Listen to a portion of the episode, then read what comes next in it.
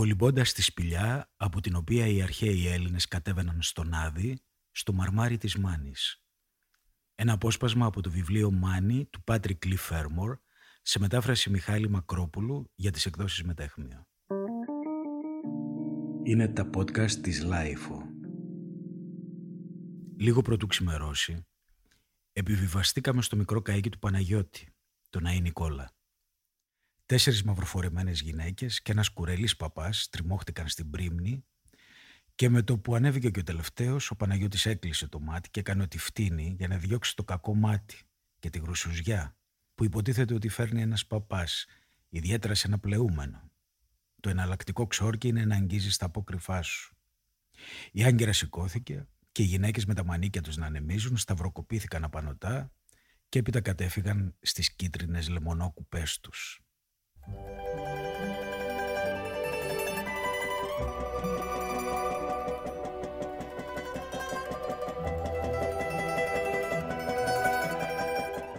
Ένας γέρος και ένα αγόρι ήταν δίπλα μας στην πλώρη. Και τα δύο χέρια του άντρα είχαν κοπεί από το παράνομα ψάρεμα με δυναμίτη. Αυτοί οι ακροτεριασμοί είναι κοινοί σε όλες τις ελληνικές αχτές. Το νερό ήταν τόσο καθαρό και ακίμαντο που μπορούσε κανείς για αρκετές οργές να ξεχωρίσει κάθε λεπτομέρεια στα φύκια, στα βότσαλα, τους βράχους. Το αετομάτικο αγόρι, ξαπλωμένο έτσι στον μπαστούνι της πλώρης, εντόπιζε τα ψάρια καθώς περνούσαν και τα ονομάτιζε. Ένας Μάρι Μαρίδες φώναζε. Να μια γόπα. Και μια φορά, με μια κραυγή και μια χειρονομία προς τα κάτω με τη γροθιά του, σαν πως να κάρφωνε με μια τριένα, είπε «Μια μεγάλη συναγρίδα, Α τον κερατανά, συνεχίζοντας ύστερα την εκστατική του παρατήρηση, ασάλευτος σαν ακρόπρορο.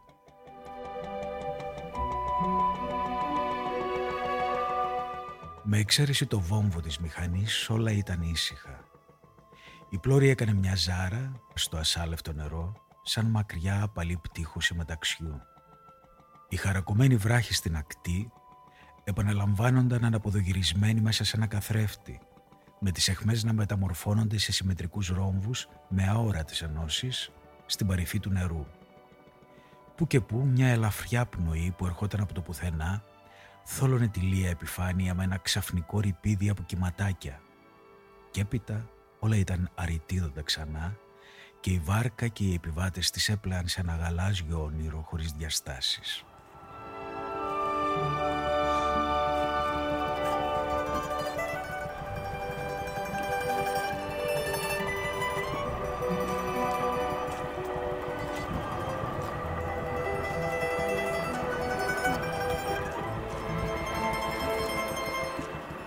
Είχε ήδη χαράξει. Καθώς το καϊκή έπλεε ανατολικά, το ένα χωριό μετά το άλλο έστρεφε προς εμάς τους ηλιοφώτιστους τείχους του. Έμοιαζαν μετέωρα στον αέρα, να λάμπουν και να φεγκοβολούν εκεί σαν κρίσταλοι πολυελαίων. Ένα ακροτήρι υψώθηκε και τα έκρυψε και καθώς περνούσαμε το μικρό κόλπο του μαρμαριού, ο ήλιος ήταν ήδη ψηλά στον απέραντο ελληνικό ουρανό. Ένα ουρανό που είναι πιο ψηλός και φωτεινός και σε περιβάλλει πιο κοντά και απλώνεται πιο μακριά από οπουδήποτε αλλού στον κόσμο. Μήτε φοβίζει τον άνθρωπο, μήτε τον μειώνει. Αλλά είναι απέναντι του φιλόξενος και καταδεκτικός, ένα στοιχείο τόσο δικό του, όσο είναι η γη. Θα ρίξει και ένα λάθος στη βαρύτητα απλώς τον καθυλώνει πάνω στα βράχια και στο κατάστρωμα του καραβιού και τον εμποδίζει έτσι να αναλυφθεί στο άπειρο. Στο μαρμάρι η Μάνη έχει πλάτος 1,5 χιλιόμετρο όλο και όλο. Τα βουνά βυθίζονται σε ένα διάσελο, η βαθουλωτή ακτή τα σφίγγει σε μια δαχτυλιδένια μέση και έπειτα πλαταίνει ξανά για μια-δυο τελευταίες βραχώδεις λεύγες με τις ακτές να πέφτουν κάθετες σχεδόν. Πλευρίσαμε μια στενή προεξοχή και οι επιβάτες πήδησαν σβέλτα στην ακτή κρατώντας κερπάνια και σακιά για να σκαλίσουν το βράχο για ασβέστη αφήνοντάς μας να συνεχίσουμε παρακάτω στην έρημη υπήνεμη πλευρά της Χερσονήσου. Καβατζάροντας μια προεξοχή, πέσαμε πάνω σε ένα μοναχικό ψαρά που έριχνε τα δίχτυα του. Μια κούφια κολοκύθα, ένα μέτρο περίπου, τα κρατούσε στην επιφάνεια. Αυτές οι κολοκύθες παίρνουν σχήμα σφαίρας που στενεύει στην κορυφή και έπειτα διονγκώνεται σε ένα κομψό λαιμό που πάλι στενεύει ώστε να κρυβεί διάμετρο για ένα φελό, αν κόψεις το κοτσάνι στην κορυφή. Βγάζουν τα σπόρια, τις καθαρίζουν ρίχνοντας μέσα χαλίκι και ταρακουνώντας τες ώσπου το εσωτερικό να είναι παντού λίο, τις αφήνουν στον ήλιο να ξαραθεί. Αυτό τους δίνει την απόχρωση του ψημένου πυλού και τις κάνει ελαφριές σαν πούπουλο και σκληρές σαν ξύλο, ώσπου μοιάζουν με τέλεια περίτεχνα αγγεία. Βολικά φλασκιά για το κρασί στο ταξίδι και επιπλέοντα εδώ όμοια με φυλακές αραβικών τζίνι. Και οι δύο κουπαστές της βάρκας του είχαν από δύο όρθια ξύλα που κατέληγαν σε διχάλα και εκεί ήταν στερεωμένες οι τρίενές του. Αυτές οι διχαλωτές βάσεις για καμάκια ήταν βαμμένες εμάτινες, σαν εκείνα τα μυστηριώδη κέρατα που μαζί με τους διπλούς πελέκεις είναι το κυρίαρχο μοτίβο στα μινοϊκά παλάτια. Ένα κούνημα του χεριού, μια φωνή και η επόμενη προεξοχή του βράχου τον έκρυψε. Λίγα λεπτά νοτιότερα, στο κέντρο ενός άλλου μικρού όρμου, μια σκοτεινή σπηλιά έχασκε πάνω από το νερό. Ο Παναγιώτης μείωσε την ταχύτητα του καΐκιου. «Να τι» είπε. «Η πύλη του Άδη». Φοβήθηκε να σβήσει τη μηχανή λέγοντας ότι ήταν μανίκη να την ξαναβάλει μπρος, αλλά θα έκανε κύκλους ώσπου να γυρίσω. Έτσι βούτυξα και κολύμπησα προς τη σπηλιά που έχασε σαν μονόπαντο πάνω σαγόνι φάλαινας, με το κάτω σαγόνι να είναι βυθισμένο κάπου δέκα μέτρα πάνω από τη θάλασσα. Καθώς κολυμπούσα μέσα, μερικά χελιδόνια πέταξαν έξω και είδα τις μικρές τους φωλιές στα τυχώματα της σπηλιάς και τις πλευρές από σταλακτήτες.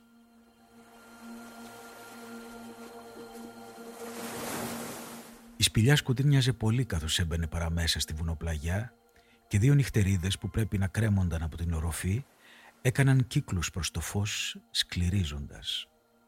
Η οροφή χαμήλωνε και κολυμπώντας πλάι στα γλιτσαρά τυχώματα βρήκα μια καμπή προς τα δεξιά και την ακολούθησα λίγο πιο μέσα αλλά σύντομα έφτασε σε αδιέξοδο.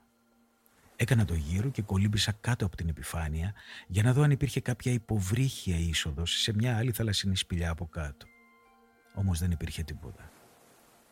Η οροφή είχε χαμηλώσει ως το μισό μέτρο από πάνω και τώρα μπορούσε να την αγγίξω με το χέρι μου. Ο αέρας ήταν σκοτεινός, αλλά κάτω από την επιφάνεια το νερό λαμπύριζε μαγικό φωτερό γαλάζιο και μπορούσες με ένα και μοναδικό χτύπημα του χεριού ή του ποδιού να στείλεις στην επιφάνεια λαμπερά φαναράκια από φωσφορίζουσες φυσαλίδες.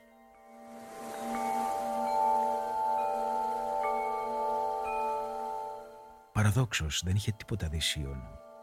Αλλά αν εξαιρέσεις την ψυχράδα του νερού που ο ήλιος δεν το φτάνει ποτέ, όλα ήταν σιωπηλά, γαλήνια και όμορφα.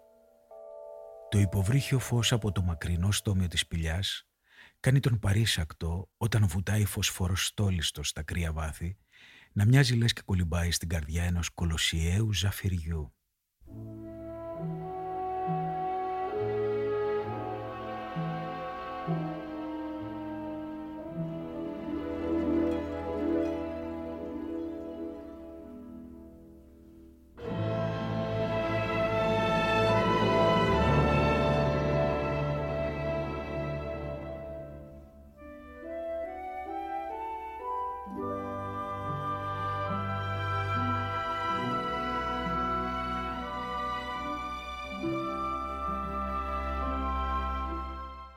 Δεν είχα φανταστεί ποτέ ότι όλο το δάπεδο της σπηλιάς θα ήταν υποθαλάσσιο.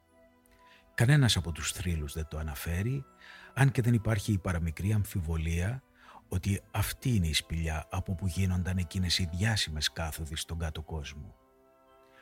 Όταν η Αφροδίτη έστειλε οργισμένη εδώ την άμυρη ψυχή για να φέρει πίσω το μυστηριώδες κουτί που θα την ξανά κάνε όμορφη, ένας φιλικός πύργος που απέκτησε λαλιά βλέποντας τη έτοιμη να ρηχτεί από την κορυφή του, τη συμβούλεψε. Κοντά στη Λακεδαίμονα, στην πρώτη πόλη της Αχαΐας λίγο πιο πέρα, σε απόκεντρα και κρυφά μέρη είναι το Τέναρο, πλατή παράθυρο του Άδη. Από εκεί φαίνεται ένας δρόμος άγνωστος στους ανθρώπους, που σε φέρνει κατευθείαν στο παλάτι του Πλούτονα. Πρόσεχε όμως, όταν μπαίνεις, πρέπει να έχεις σε κάθε χέρι σου από μία κρυθαρόπιτα με μέλι και δύο οβολούς μέσα στο στόμα σου. Θα μπορούσε ίσως η γη να έχει παρικλήσει εδώ, βυθίζοντας πολύ κάτω από το νερό μια από εκείνες τις αμέτρητες σπηλιές που είναι τόσο κοινές στα ελληνικά βουνά, όπου σερνάμενες και φιδωτές ξετυλίγονται για εκατοντάδες μέτρα μέσα στο σκοτεινό ορυκτό και κατά μήκος τους, με ξαφνικά παράξενα ρεύματα να σβήνουν το κερί σου, περνάς μπουσουλώντας, κέρποντας μπροστά από εκκλησιαστικά όργανα και χάσματα και πέτρινες κυρίθρες. Και ανάμεσα σε σταλακτήτες και σταλαγμίτες, σαν τραπεζίτες και φρονιμίτες ενός τρομερού τέρατος, έτοιμου να σφίξει τα δόντια, για να φτάσεις τελικά βαθιά στην ανάερη καρδιά του βουνού, υδροκοπώντας όπως τα πιο θερμά ρωμαϊκά λουτρά, για να φτάσεις στο πνιγυρό ιερό κάποιου τοπικού, ημιάγριου και τρογλωδητικού Αγίου, όπως εκείνο του Αϊγιάννη του κυνηγού στο ακροτήρι της Κρήτης, που το έφτιαξαν ενάντια σε αρχαίους κθόνιους δαίμονες, οι οποίοι κατοικούσαν εκεί πρωτού έρθει ο χριστιανισμός. Θα μπορούσε να είναι εδώ μια ατέλειωτη σπηλιά, από που οι λακεδαιμόνοι, ξέροντας που έβγαζε, στον Άδη, έκαναν πίσω έντρομοι. Το στόμιό της μπορεί να ήταν βυθισμένο και κατακλυσμένο κάπου στο διάφανο κενό των χασμάτων κάτω από τα πόδια μου που περπατούσαν στο νερό. Μια κατολίσθηση που μπορεί να το έχει εξαφανίσει ή ένας μεγάλος βράχος να το έχει σφραγίσει. Τα υγρά τυχώματα τριγύρω ήταν συμπαγή χωρίς ρογμές. Ευτυχώς η μυθολογία σπάνια κυριολεκτή. Και το γεγονός ότι ο Χάροντας μπορεί να μην ήταν ο πρώτος βαρκάρης που είχε αναγκαστεί να πληρώσει η ψυχή τη μέρα της καθόδου της, δεν είχε σημασία. Εκεί κάτω ήταν ο δρόμος για τον ποταμό όπου ταξίδευαν τα πνεύματα, καθώς και ο τρομερός τρικέφαλος σκύλος, για τον οποίο και τα δύο φιλέματα, όπως οι δύο οβολοί για τον Πορθμέα, ήταν το εισιτήριο της επιστροφής. Εκεί ήταν η σκοτεινή αγρή και οι μακριές θλιμμένες αίθουσες της Περσεφόνης. Ο γκρίζος κόσμος όπου το φάντασμα της μητέρας του Οδυσσέα πλανιόταν ξανά και ξανά μέσα από τα χέρια του, σαν σκιά ενός ονείρου. Ήταν κάτω από αυτή ακριβώς τη σπηλιά που ο Πενθόν Ορφέας, κάνοντας το τρομερό ταξίδι σε αναζήτηση της χαμένης Ευρυδίκης, αποκοίμησε το μισητό κέρβερο με τη λύρα του. Και εδώ ήταν που ο Ηρακλής έσυρε από το τριπλό του σβέρκο στον πάνω κόσμο το σκυλί του Άδη που σάλιαζε και γρίλιζε και είχε γίνει μουσκεμα φαντάζομαι.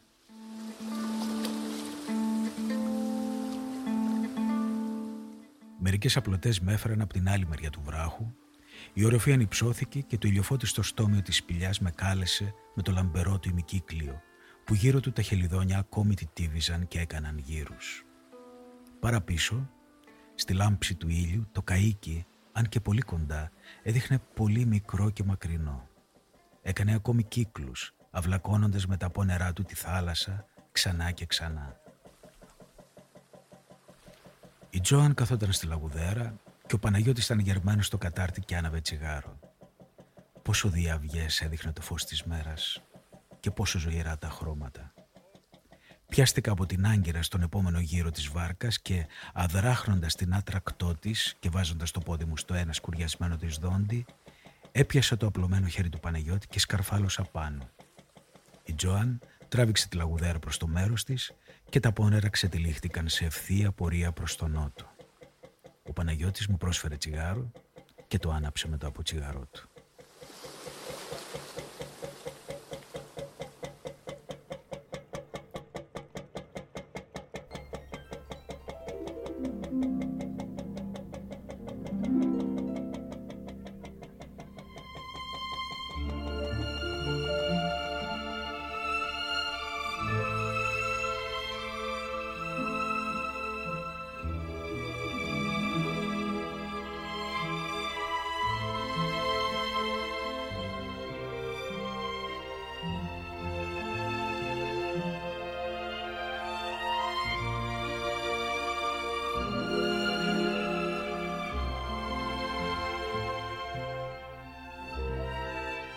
Σε ένα γαλάζιο σπήλαιο, στο μαρμάρι της Μάνης, ο Πάτρικ Λιφέρμορ βούτυξε και αναζήτησε το στόμιο από το οποίο οι αρχαίοι Έλληνες κατέβαιναν στον Άδη. Είναι ένα απόσπασμα από το βιβλίο του Μάνη που κυκλοφορεί από τις εκδόσεις Μετέχμιο σε μετάφραση Μιχάλη Μακρόπουλου. Είμαι ο Στάθης Τσαγκαρουσιάνος και επιμελήθηκα αυτό το επεισόδιο των αναγνώσεων στα podcast της Live.